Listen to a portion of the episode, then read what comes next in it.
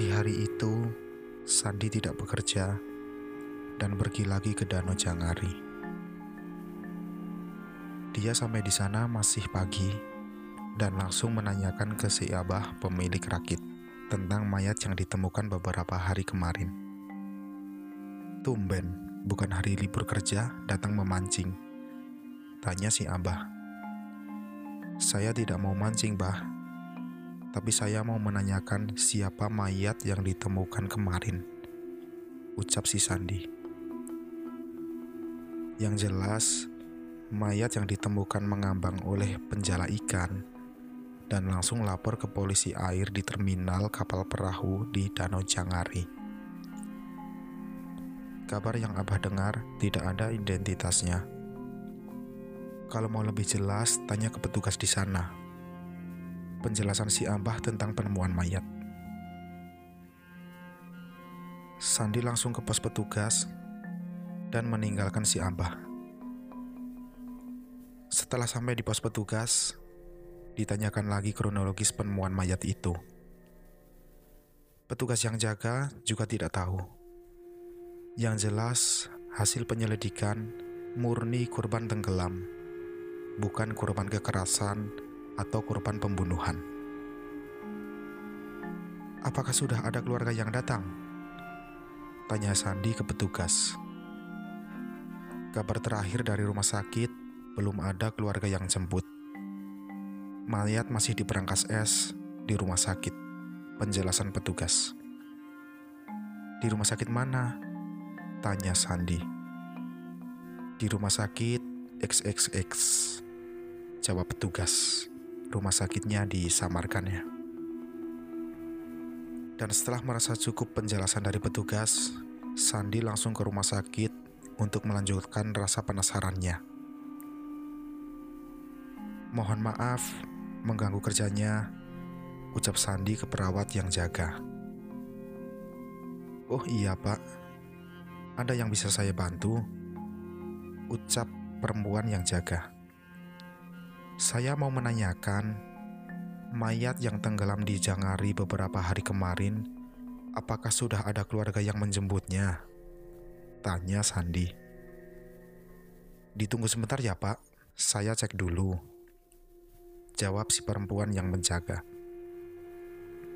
Oh, masih ada di lemari tempat penyimpanan mayat, Pak. Dan belum ada keluarga yang datang. Jawabnya lagi. Bolehkah saya melihatnya, Mbak? Ucap Sandi.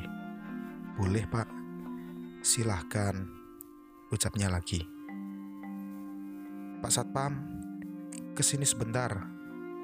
Tolong antarkan bapak ini ke ruangan penyimpanan jenazah di lemari nomor 2. Teriak mbaknya memanggil Pak Satpam untuk mengantarkan Sandi. Dan diantarkanlah Sandi ke tempat penyimpanan jenazah. Betapa kagetnya ia saat melihat sosok yang sangat ia kenal. Innalillahi wa inna ilaihi rojiun. Teriak Sandi sambil memeluk jasad yang sangat ia kenali dan air mata terus mengalir dari matanya. Seakan tak percaya, rasa penasarannya menjadi kenyataan. Bapak keluarganya ya, yang sabar dan ikhlas. Lebih baik almarhum segera dikuburkan karena sudah terlalu lama di sini. Dan rencananya, kalau hari ini tidak ada keluarga yang datang, dari pihak rumah sakit yang akan menguburkannya. Sekarang segera lengkapi surat-surat pengambilan jenazah di depan. Ucap Satpam. Iya pak, tapi saya mau pulang dulu memberi kabar pada keluarga yang lain. Terutama istri dan anaknya, biar mereka melihatnya langsung. Ucap Sandi. Oh iya, silahkan. Tapi mohon maaf, Berhubung Bapak mengaku keluarganya, KTP Bapak disimpan dulu di sini. Ucap Satpam. Iya Pak, silahkan. Ucap Sandi sambil memberi KTP-nya.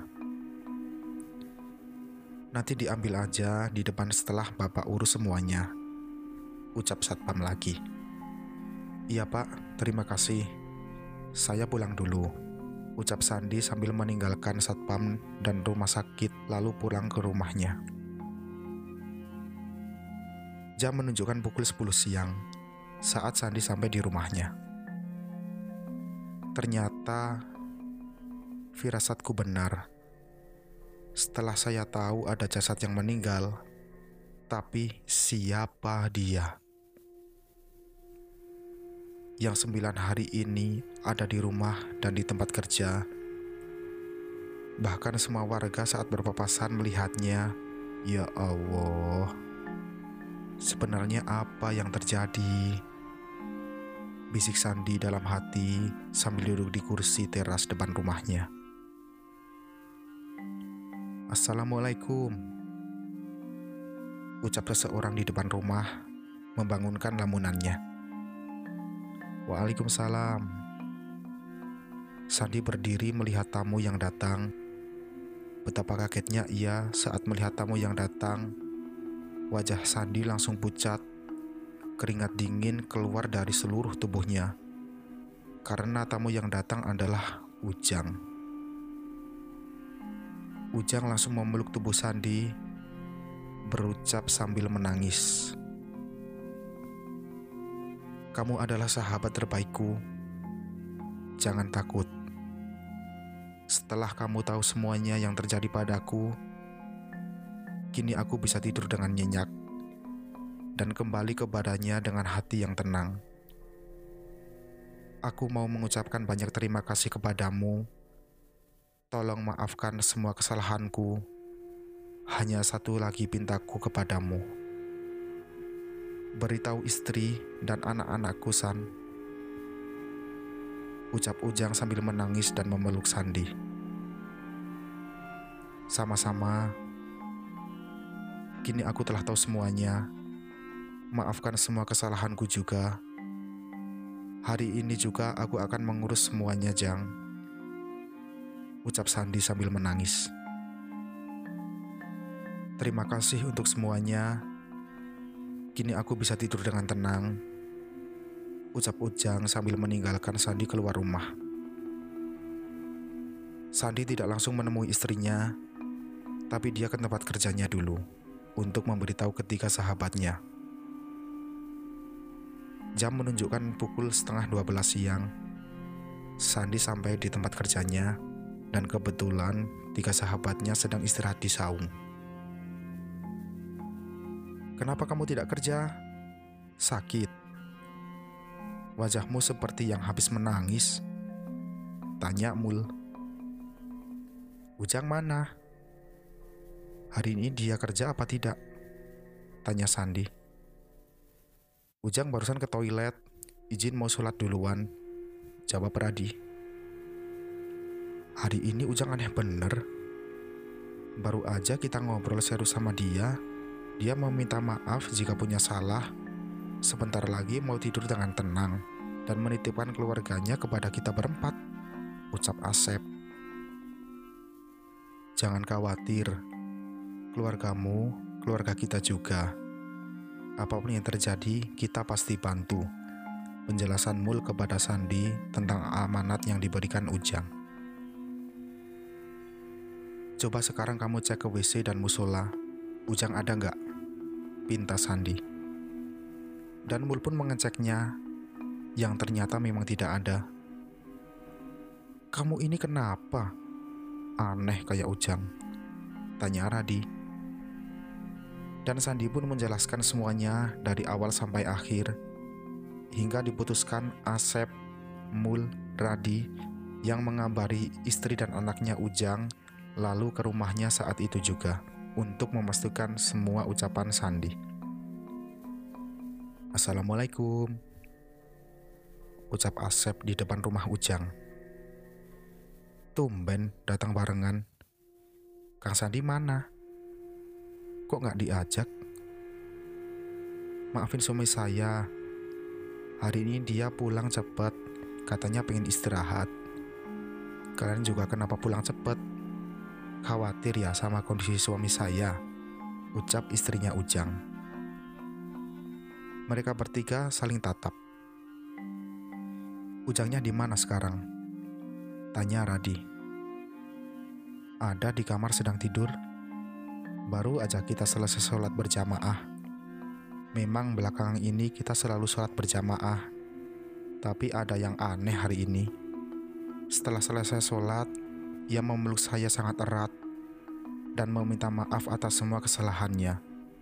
Seperti ucap istri sambil menangis dan mereka berempat pun langsung masuk ke kamar. Benar saja, sudah tidak ada di tempat tidurnya. Sekarang ikut kita saja dan bawa si adik, jangan banyak tanya. Semoga di sana bisa menjawab semua yang terjadi. Ucap Mul. Mereka berlima pun naik mobilnya Mul. Pergi ke rumah sakit untuk memastikan semua yang terjadi.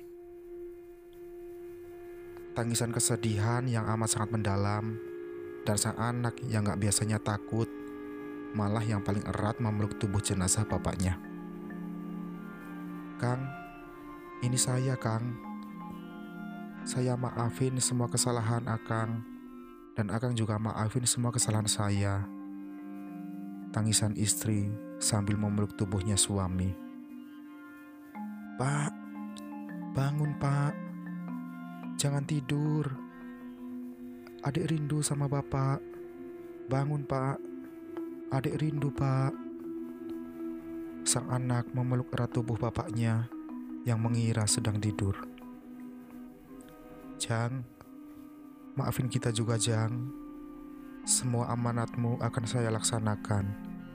Istri dan anakmu akan kami anggap seperti keluarga sendiri. Ucap ketiga sahabatnya sambil menangis. Jenazah yang harusnya mengeluarkan bau amis, bahkan bau bangkai, walaupun disimpan di tempat penyimpanan khusus mayat, tapi tidak tercium sedikit pun. Malahan yang mereka semua hirup berbagai harum bunga yang sangat wangi. Setelah mereka semua meratapi dan menangisi almarhum, disadarkan oleh penjaga kamar penyimpanan jenazah. Lebih baik sekarang urusin semua surat-suratnya agar almarhum segera dikembumikan, ucapnya. Setelah surat-surat diurus untuk diproses pengambilan jenazah, mereka membawa almarhum menggunakan mobil ambulans. Dan ternyata tujuan Sandi yang tidak ikut ke rumah sakit adalah memberitahu warga dan meminta bantuannya untuk proses penguburan jenazah. Semua warga kaget sangat tidak percaya karena sembilan hari itu semua warga bertemu dengan almarhum, apalagi jamaah di masjid. Karena sebelum almarhum sholat di rumah, ia selalu sholat di masjid saat berada di rumah. Tamat. Ya, mungkin segitu dulu podcast dari saya. Cerita ini adalah cerita dari Doni Permana dalam akun Facebooknya. Sekian dulu, dan selamat malam.